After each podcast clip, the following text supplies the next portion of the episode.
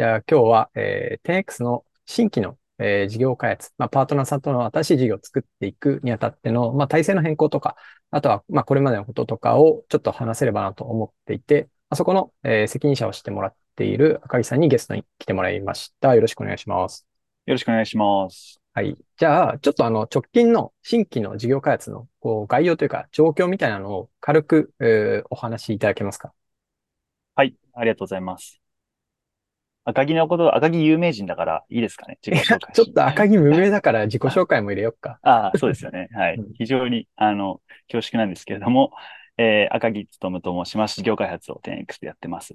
あの、自己紹介の時に必ず言うのが、自分は、あの、一人目で、あの、10X に入あの、事業、一人目の事業開発として入りましたという話をよくするんですけど、たまたま、あの、あの、ちょっと過去を振り返っていて、会社からオファーレターをもらったのが、えー、ちょうど、えー、4年前の9月20日ということで、あの、私も 10X に関わり始めて今4年というような、えー、人間です。よろしくお願いします。えっと、今、最初、ボット山本さんから、あの、言っていただいた、新規事業開発の今の、えー、状況とか体制みたいなところ、簡単にお話しできればなと思うんですけれども、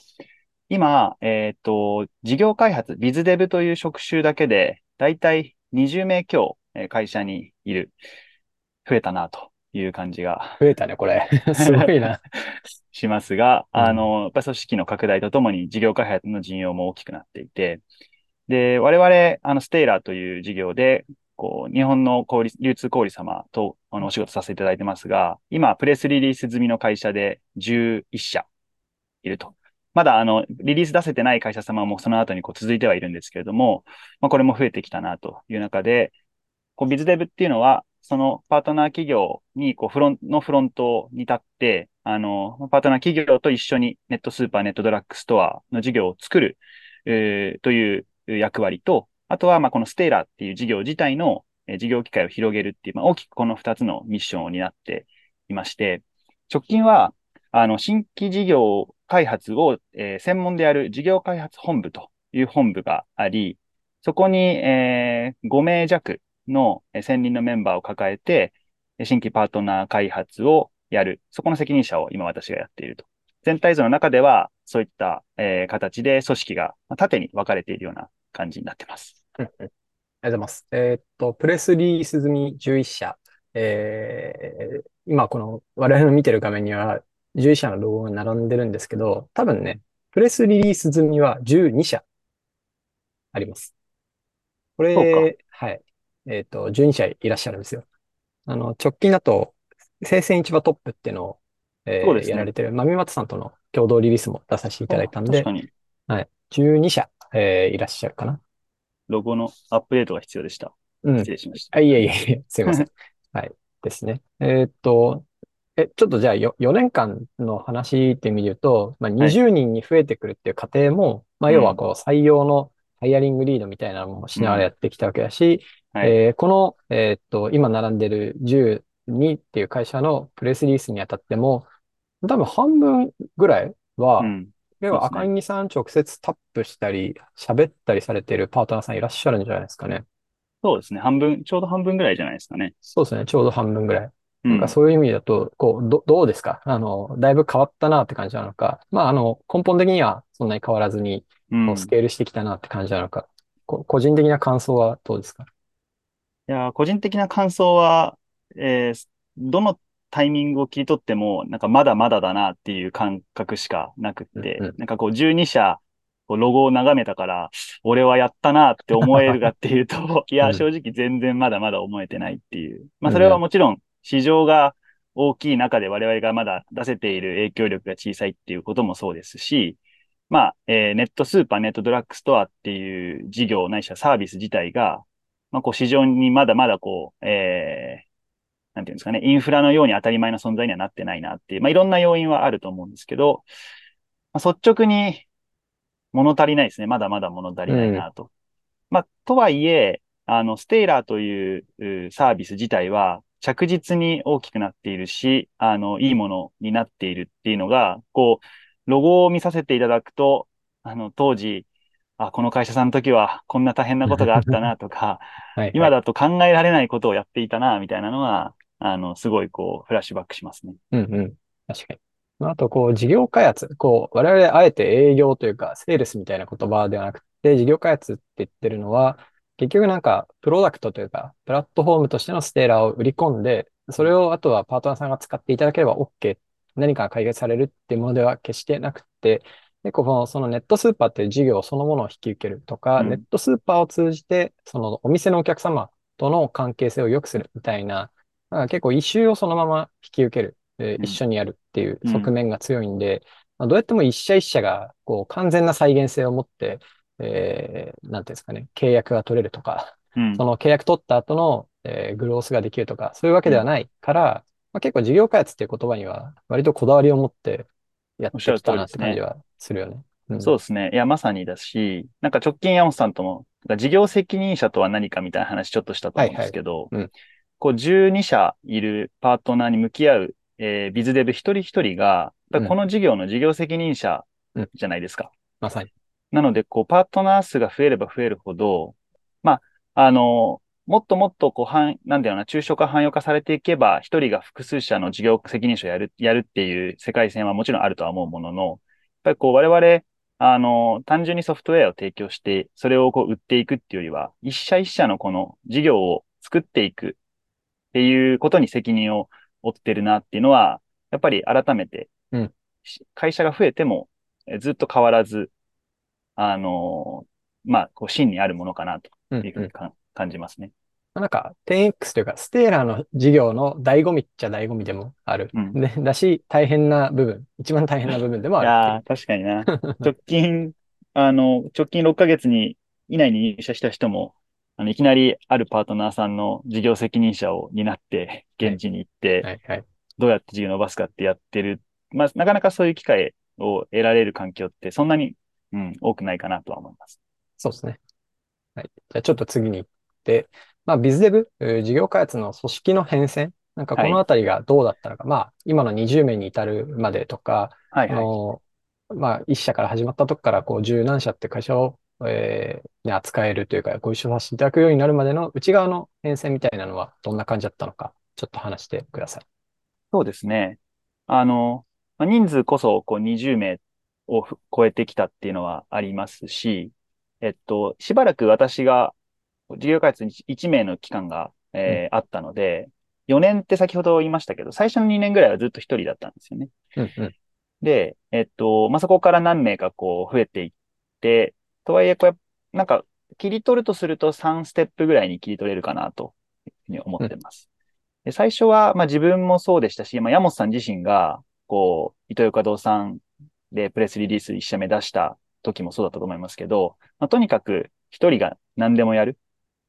これはもう、あの、今も、今こそ、あの、社内にリーガル専門の方いますけど、まあ、リ、うん、契約書から、あとはサービス設計。私も、うん、あの、テストケース書いてた時期とかもあって、今だと本当考えられないな考えられない。うん、品質とはみたいな話ですけど、うん、あの、本当に何でもやる時期っていうのが、どうですかね、事業開発 5, 5人ぐらいまでのフェーズでは、うん、んと、もうとにかく、その事業を前に進めるために必要なことをやるっていう時期があって、で、そこから、ある程度事業がスケールできそうだと。特にこう、2B の PMF みたいなのが見えてきたタイミングで、結構同じ、あの、トラップに引っかかったりとか、同じミスを、あの、まあ、ミスと言いますか、失敗がこう再現するようになってくると、あ、これ一人一人が頑張ってやってるんだけど、結構再現性が低いなっていうのがまあ見えてきて、そこでこう、組織をバリッと縦に、まあ、割るっていうのをやって、うん、えー、まあ今、それがこう、の、残ってますけど、新規事業開発をやる舞台であとは、その契約してから、えー、実際にサービスをローンチするまでを担う、えー、舞台。で最後、ローンチしてからグロースする。まあ、社内の言葉で言うと、えー、事業開発、ローンチ、グロースみたいな形で縦割りにしたと。これによって、こう、組織の中での型化が進んで、あの、どうですかね。以前はやっぱり一社ローンチするのに1年ぐらいかかってたと思うんですけど、まあ今は最短本当に3ヶ月とか5ヶ月とか、うん、まあそういう実績も出てきてるくらい、まあ、いろんなことが、あのー、スリム化してきてますし、まあグロースも、やはりこう、当然一社一社違いますし、地域特性あるとはいえ、10X が打った施策をしっかり振り返ることによって、他社に転用できるみたいなのが、まあ、そういうケースが増えてきてると思うので、えーまあそういうフェーズがセカンドフェーズ。まあ直近までそういうフェーズだったかなと。で、えっと、今抱えている課題というか今後どうしていこうかっていうのがまさに今日のテーマですけど、じゃあよりこう一人一人のビズデブが強固になって、まあ線形にパートナー数が増えていくのと、こう比例してというか並行に人数をこう拡大していくだけではない形で、こう事業機会の拡大はするんだけれども、人用っていうのを、まあ、えー、ある程度抑えるためには、やっぱり一人一人がもっともっとこう強い、えー、ないしは、えー、影響力が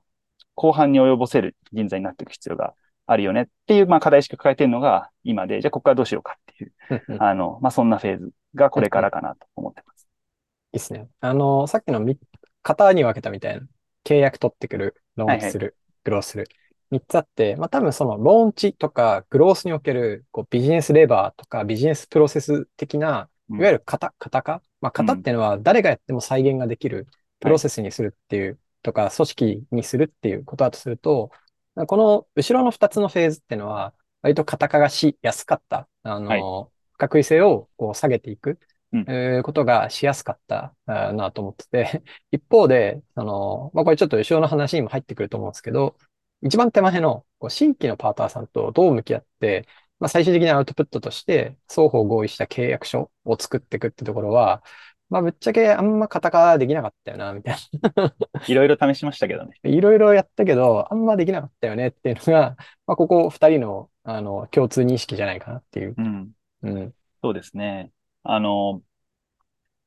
もちろん、じゃあ完全に俗人化させてよいかっていうと、うん、そんなことはないし、社内にも当然提案のテンプレートとか、商談のこう、プロセスの、えー、こう進めるべきだとか、あの、こう来たらこう返そうとか、いろんな武器は溜まっているものの、うんうん、まあ、結論やっぱり、その人自身が持っている深みだったり、えー、経験だったり、あとはその、えー、相対するパートナーとの信頼関係の構築力みたいなところが、すごく大きいなっていうのは改めて感じます。ね。なんか、提案の品質を上げるとか、我々がアクションできるものに対する、こう、型化みたいなのは結構進んだけど、なんかやっぱ最終成果を取っていくところに対する不確実性の大部分は、なんか相手が占めてるっていう、その、相手っていう方々がどう動くかっていうものにものすごい依存してるっていうのが、個人的にはめっちゃ難しくって、いや、みんな普通に能力高いし、はい、あの、初めに僕が例えば伊藤川さんに持っていったような提案よりも、全然提案書としてはめっちゃいいみたいな。うん、なんだけど、うん、あの、成果につなげるっていう意味で言うと、実はそこよりも相手の状況とか相手のコンディションの方がずっと支配的だったなっていうのが、あの、まあ、これをはた、はためというか、まあ、やりつつ見ていって、経営的に感じた、あの、感想です。確かに。あの、一担当者、まあ自分もこう、あの提案担当すること、えー、ありますけど、としては、やっぱりこう、社内の武器を使って自分のベストを尽くすみたいなのは、みんなできてると思うんですよね。ただ、こう、もうちょっと俯瞰して、まあ、マネージャーの立場、ないしは経営の立場から見たときに、じゃあその新規、それだけ不確実性の高いものだけを追っている組織というか、その部局っていうものが本当にこうヘルシーなのかみたいな、なんかそういう問いが結構、あの、あっての、まあ、今回こういう話が出てきたっていうのはありますよね。そうだね。じゃあちょっとそこから、まあ流れるんですけど、じゃあ今の課題は何かっていうところに少し入っていきましょう。そうですね。あの、うん、え、ちょっとこう、山本さん視点の課題と、あと、私が持ってる課題っていうのを、あえてちょっとぶつけ合ってもいいかなと思ってるんですけど、そのさっき言った、えー、組織的なビューで見た時の課題はちょっとぜひ山本さんに話していただきたいんで、うん、あの、自分の視点で言うと、さっき言ったそのより強いビズデブを作っていくっていう視点で、とか、あの、うん、再現性を高めていくって言った時に、えー、思っている課題。これは、その、やっぱり、ステイラーっていうものを、まあ、あえてこう、売るって言葉を使うと、売っていくときに一番強い訴求は何かっていうと実績なんですよね。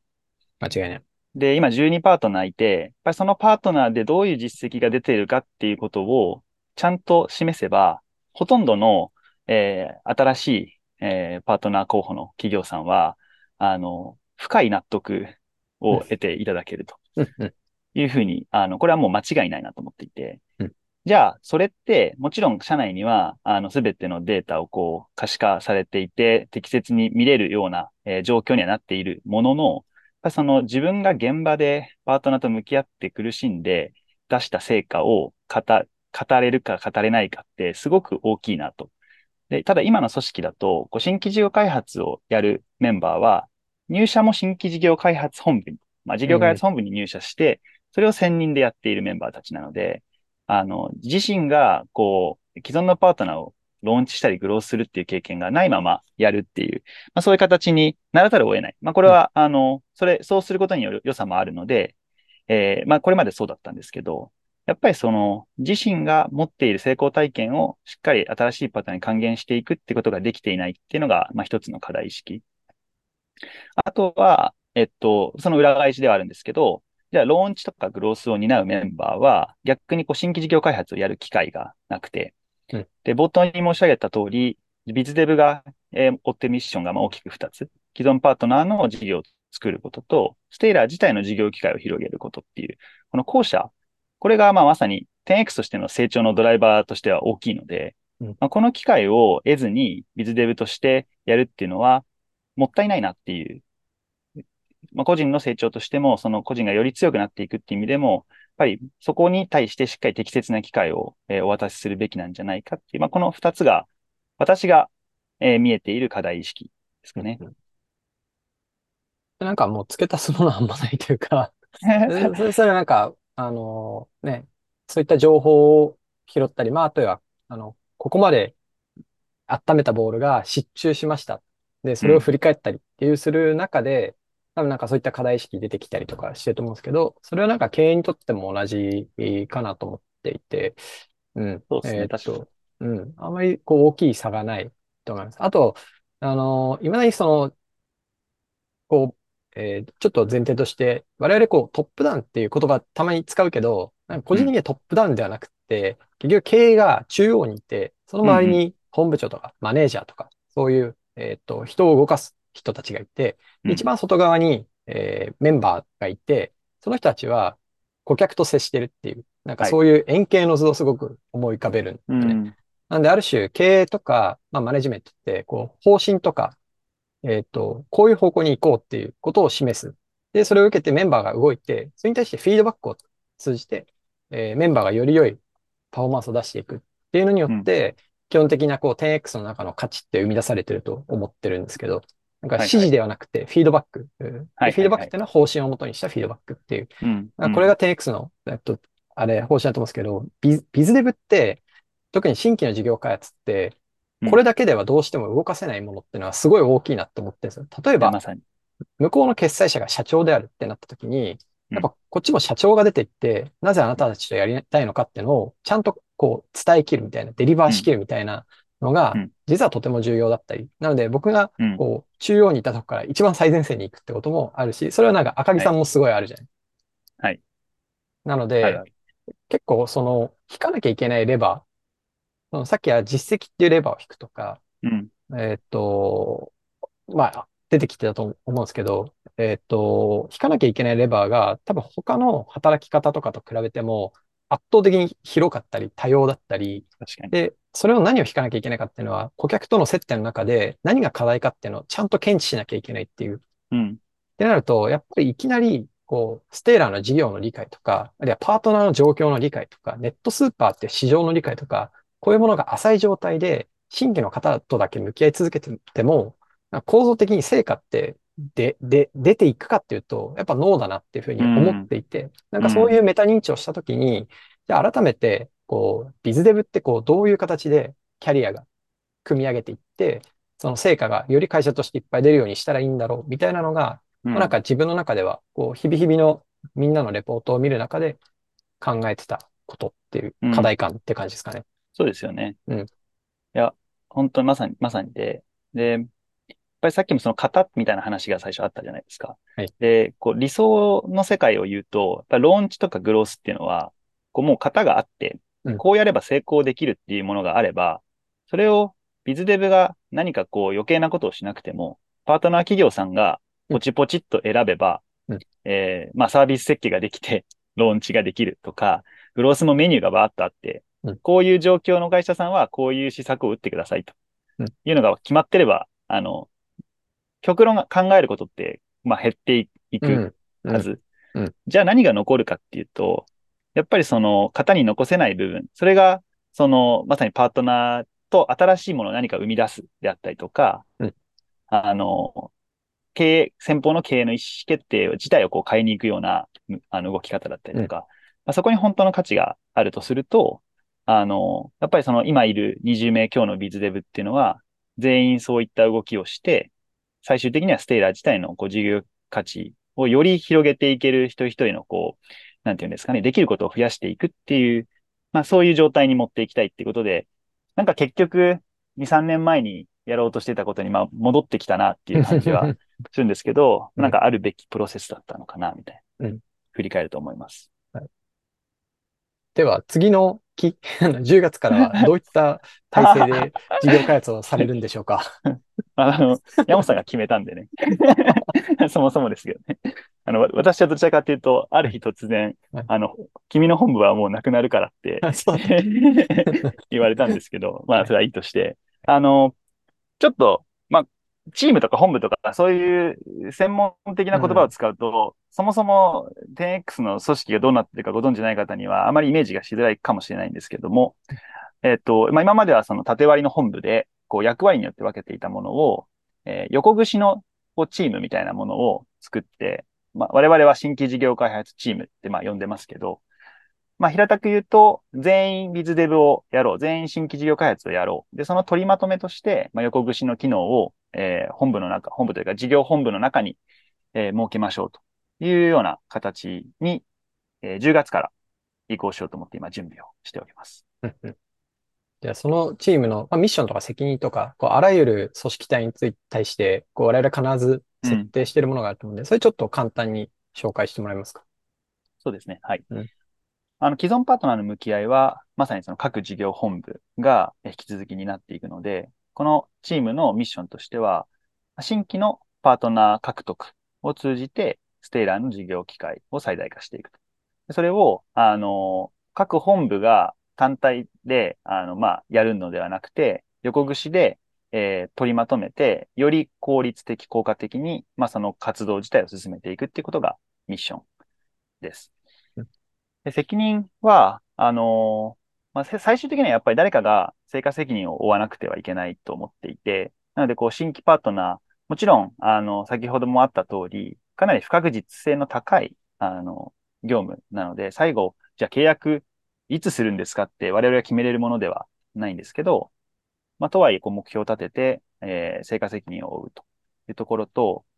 あの、やっぱりこう、既存のパートナーに向き合いながら新規をやるって結構大変なんですよね、実際。はい マインドシェアを、あの、どちらか一方に、こう、やっぱり割くので、どっちかに割いてるとどっちかが、まあ、おろそかになるっていうのは結構ありがち。なので、その案件の掘り起こしとか、えっ、と、創出みたいなものは、チームとして横串で担って、ある程度、こう、ホットになって、よし、アクセル踏むぞっていうタイミングで、えーまあ、その各事業本部の担当にこう割り振れるような形で、最初の入り口部分は、こう、セントラライズして担っていくっていうのが責任の二つね。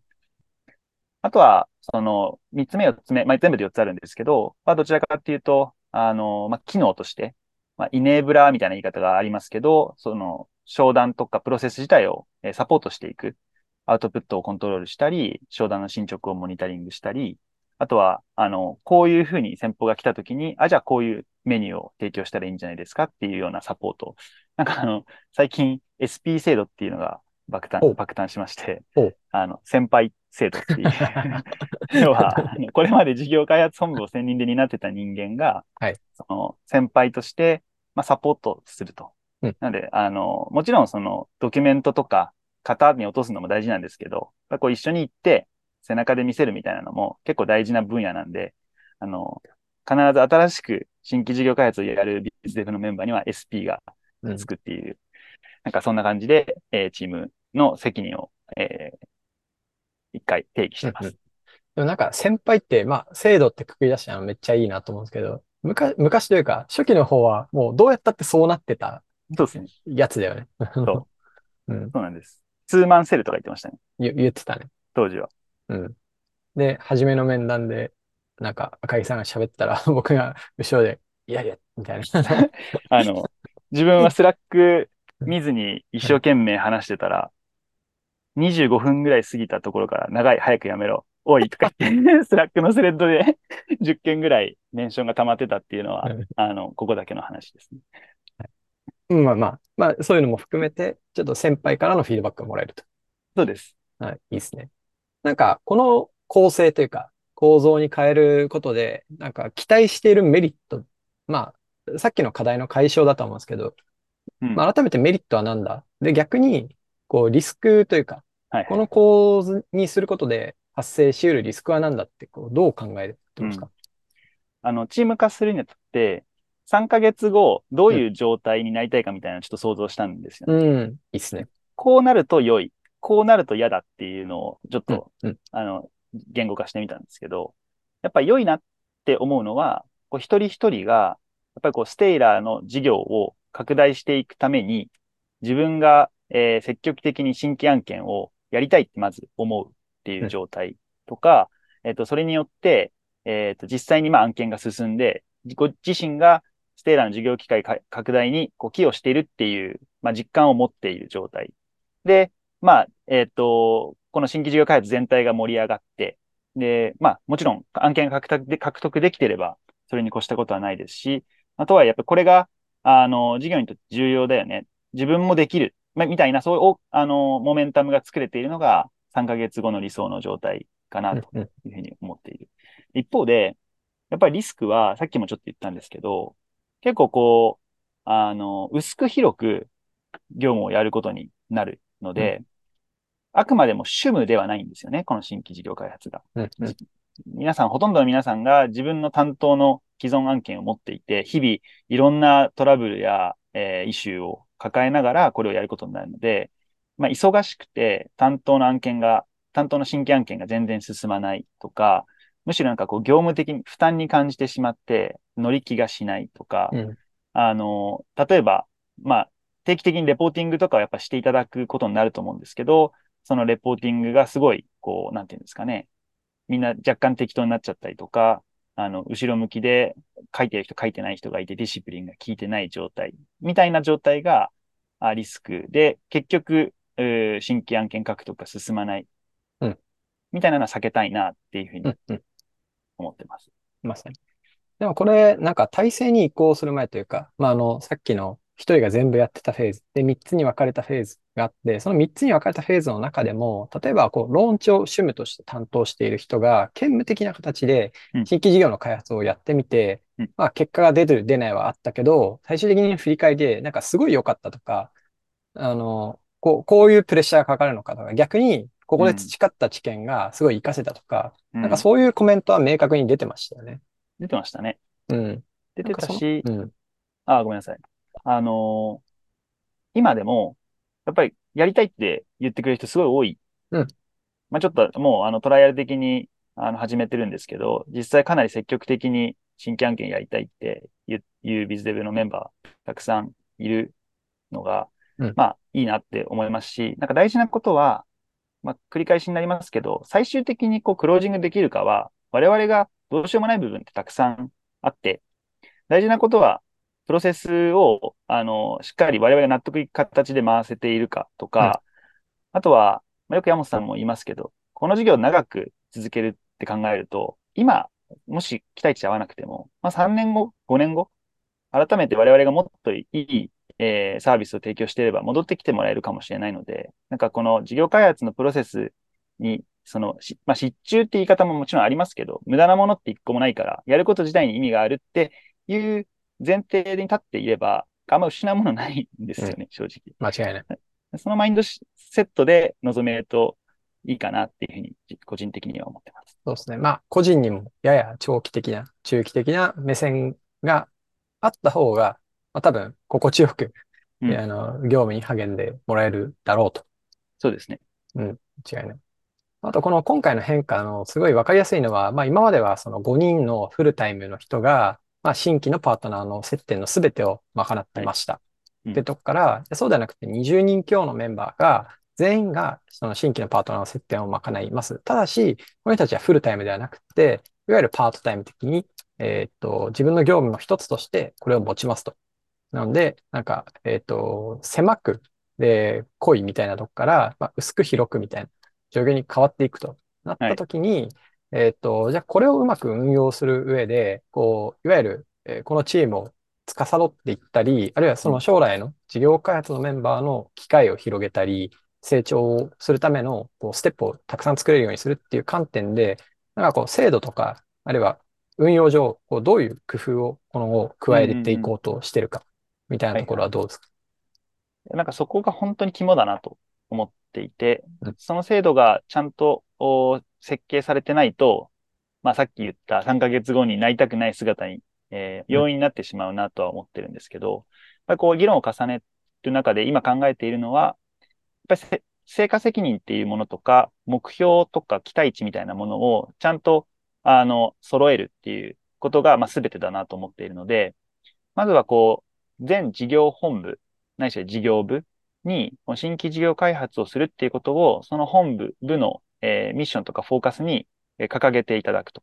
いうことと、あとは、えっと、その本部の、まあ、本部長、部長に対して、ここの成果責任をしっかり持ってもらうっていう、うん、まずそれが、えー、大事かなと思ってます。あとは、やはり個人に対しても、これをやるってことの、えー、意味付けをしっかり、えー、作っていく必要があるなと思っているので、二つ、あの、えー、変、変化というか、まあ、えー、仕組みを導入しようかなと思ってるんですけど、一つは我々があの、社内で運用している等級要件っていうものがあって、うん、職種ごとに、もちろん前者のものがあって、あとは職種ごとに、えー、その人の状態をこう表すものが言語化されてるんですけど、そこにこう新規事業開発をやるっていうことが、事業開発にとっては、えー、各等級でこういうことが求められますというものを、えー、言語化して10月以降、その変更を加えると。これ何を意味するかというと、当然、もちろんいろんな方がいらっしゃると思いますけど、えー、その等級を満たす状態に、えー、到達するためには、要は新規事業開発としてそこに書かれているようなことができる必要があるということなので、まあ、おのずと、えー、そこに対して取り組むモチベーションとか、えー、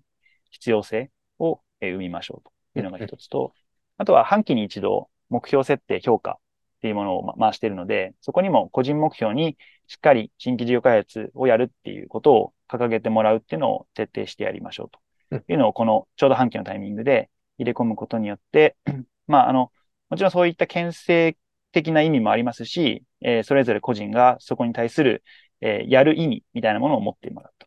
いう、えー、仕掛けを入れていこうかなと思ってます。で、まあ、事業開発の組織全体の目標の中にもしっかり埋め込まれるし、えー、個人の、えー、まあ、目標とか、まあ、あの目標の前提が、まあ、我々は等級っていうその状態を示したものの中にも埋め込まれていて、で、ある種キャリアディベロップメントの中では、この等級の能力要件、これをこうするために、例えばマネージャーとの間で次こういう機会にチャレンジしてみようみたいなものが、まあ、お互いの中で議論できたりっていう、なんかそういう状態を作っていける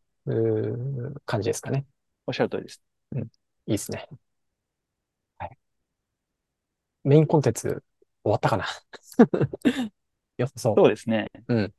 うん。あの、話したいことはそうですね。話せたかなと思います。うん。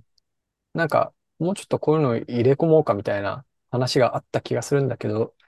なんかな、まあ、スルッと言ったから、いいかもしれない。ずっと言いたかった。うん。最後ちょっとね、あの、事業開発やっていく意味みたいなの少しあるなと思ってて、はいはいはい。なんかやっぱ市場が激変してるっていうのが、うん。こう、まあいい意味でも悪い意味でもあると思ってるんですよね。はいはいはい。で、その泥かぶり席の、まあ、最前席に入れるっていうのは、こう、す、すごい僕はこう人生的には得難い経験だなって思ってて、例えば、うん、例えばですけど、ネットスーパーの業界だと、こ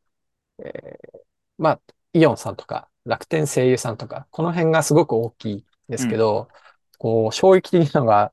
声優から楽天が資本を引き上げて、うん、えー、それはあの、直近の楽天モバイルの事業業績の厳しさから、うん、えー、まあ、あとは社債の返還とかで、こう、キャッシュが非常に必要。っていうので、まあ、急ぎこう、キャッシュを作んなきゃいけないっていう観点もおそらくあろうかと。っていうところで、えーまあ、出資してた声優から引き上げて、うんあれじゃあ今後、ここってウィンドウ開くのかもねとか、うん。なんかそういうことが多分社内では議論されたり。うん。えーまた別の観点だと、まあ、伊藤洋華郎さん、えー我々一時期パートナーとしてやってましたけど、まあ、あの、最近あの、アクティビストからの要求を受けて、はいはい。例えば地方店を今ものすごい勢いで閉鎖したり、はいそれに伴うこう巨大な人数のリストラがこう毎日紙面を踊るみたいな。こうなってた時に、じゃあ彼らの事業としてはネットスーパーとか、だからそこへのシステム投資とか、だからそういう観点で見ると、今後どういう形でもう一度リレーション作れるっけとか、うんなんかすごい大きい会社。まあで、もちろんもう少しこう、えっと、地域に根ざした会社の中でも、えーの、目凝らしていくと、日々日々結構大きい動きがあったりして、そういう中で、向こうの立場に立ちながら、その機会を探ったり、その機会の中で、こう我々と向こうがアラインできる方法は何かっていうのを考えていくっていうのを、結構大真面目にできるっていうのは、なかなか他にないんじゃないかなっていう。そうですね。うんなんか、そのマクロ的な動きもすごい激しいし、あの、面白いなと思うのに加えて、もうちょっと私は現場に近い立場にいるものからすると、うんやっぱり店長からすると、日本全国、その、月次、前月比の売り上げが数パーセント上がるってありえないことなんですよね。もうこの人口が減少している中で、どうやって前月比落ちないかみたいな世界線で戦っているじゃないですか、小売さんって。はいはいはいでもネットスーパーって、本当ともすると、月次成長率がもう2桁いくような店舗も全然あるし、まあ数パーセントの成長なんて当たり前みたいな。うんで、これに味を占めているというか、これをちゃんと理解できている店長さんが、おそらくその店舗の月次の成長率の独り勝ちをしているように、まあ、うん私は見えていて、なるほど。これは本当に、あの、話す店長さんの理解度とか、そこに対するこう感度みたいなものは全然違うんですけど、うんでそれをこう、まあ、啓蒙っていうとちょっとおこがましいですけど、普及していくっていう役割が我々あると思うんですよね。なのでん、もちろんその大きな、えー時の流れとか、あの会社の流れをつかみに行くっていう面白さもあるし、もっと現場になった時に一店舗一店舗のこう人と対話する中で、実はもっとこう事業を伸ばすチャンスがそこにあるんだよみたいなことを、オセロを一つ一つひっくり返していくっていうこと自体もうん、すごい面白いので、し手触り感がある。確かに。これは結構やってて、あの、経由だなって、えー思いますね。確かに。昨日僕がある会社の方と、えー話をしてたときに、なんかコロナの中で、まあ、小売さんって結構売り上げが伸びたと。うんあの前年比で月次見ると10%とか、もう異常なぐらい伸びてて、それは、は理由はやっぱお店に来る回数を減らしたいから、買い上げ点数が伸びてて、うんであとは外食をやめた分が内食に財布が流れたので、うんまあ、簡単に、我々の言葉で言うと AUP。はい。えっと、AUP じゃないや、UPO か。あの、ユニッツパーオーダー。えー、1回の買い上げ点数がお店では伸びたと。うんで、コロナが終わったかと思ったら、えっと、今度はインフレが来たので、今度は、あの、一点単価が上がっていて、うん実は小売さんまだ、基本的な各社さんとも、値上げをうまくできた会社っていうのは、あの、前年の同月対比で見ると、プラ5%、うん。8%出てる。逆に、値上げをできなかった会社さんっていうのは、コストが8%ぐらい上がってて、それそのまま粗利にヒットするんで、粗利20%しかないのに、これが12%になって商売がうまくいかないみたいなことになってて、まあ、結構ここが明暗が分かれてるけど、うん、まあ、ちゃんと値上げを転嫁できた会社は今年も伸びてる。が、来年は値上げはないと。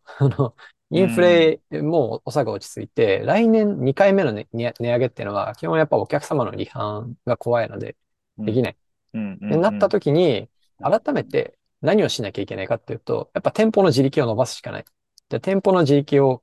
伸ばせる手段の中で、一番やっぱり重要なのはネットスーパーだって話をしてて、うん、なんか、こういうところに、また改めて自流の中での必要性みたいなのも、こう、読みつつ、その現場と対話していく、えー事業だなと。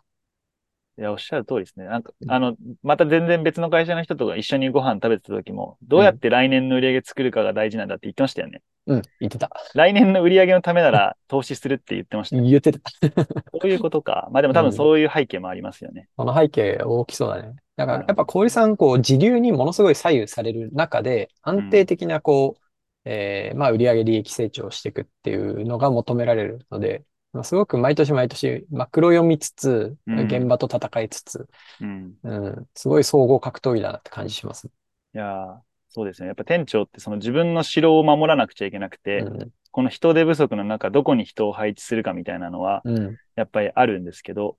こうネットスーパーってこうひ変動比型なんで、人がいないとそれがそのままダイレクトに売り上げにうん、響くけど、あの、お魚のところは一人減っても売り上げは変わらないみたいなのがあるから、やっぱそこのこの人、一人の重要性、相対的重要性が高いみたいなところに、ちゃんと理解が及んでいる店長だと、やっぱりその、城の守り方が変わって、うん、こう伸ばし続けられるみたいな、うん、結構私は最近その辺を話してて、いやー、深いなって思いながら。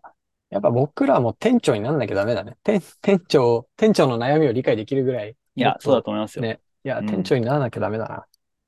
小売りやりますか。えーやろ ゼロトピで。う。はい次回 10X 小売り始める。はい。でした。はい。はい。ありがとうございました。ありがとうございました。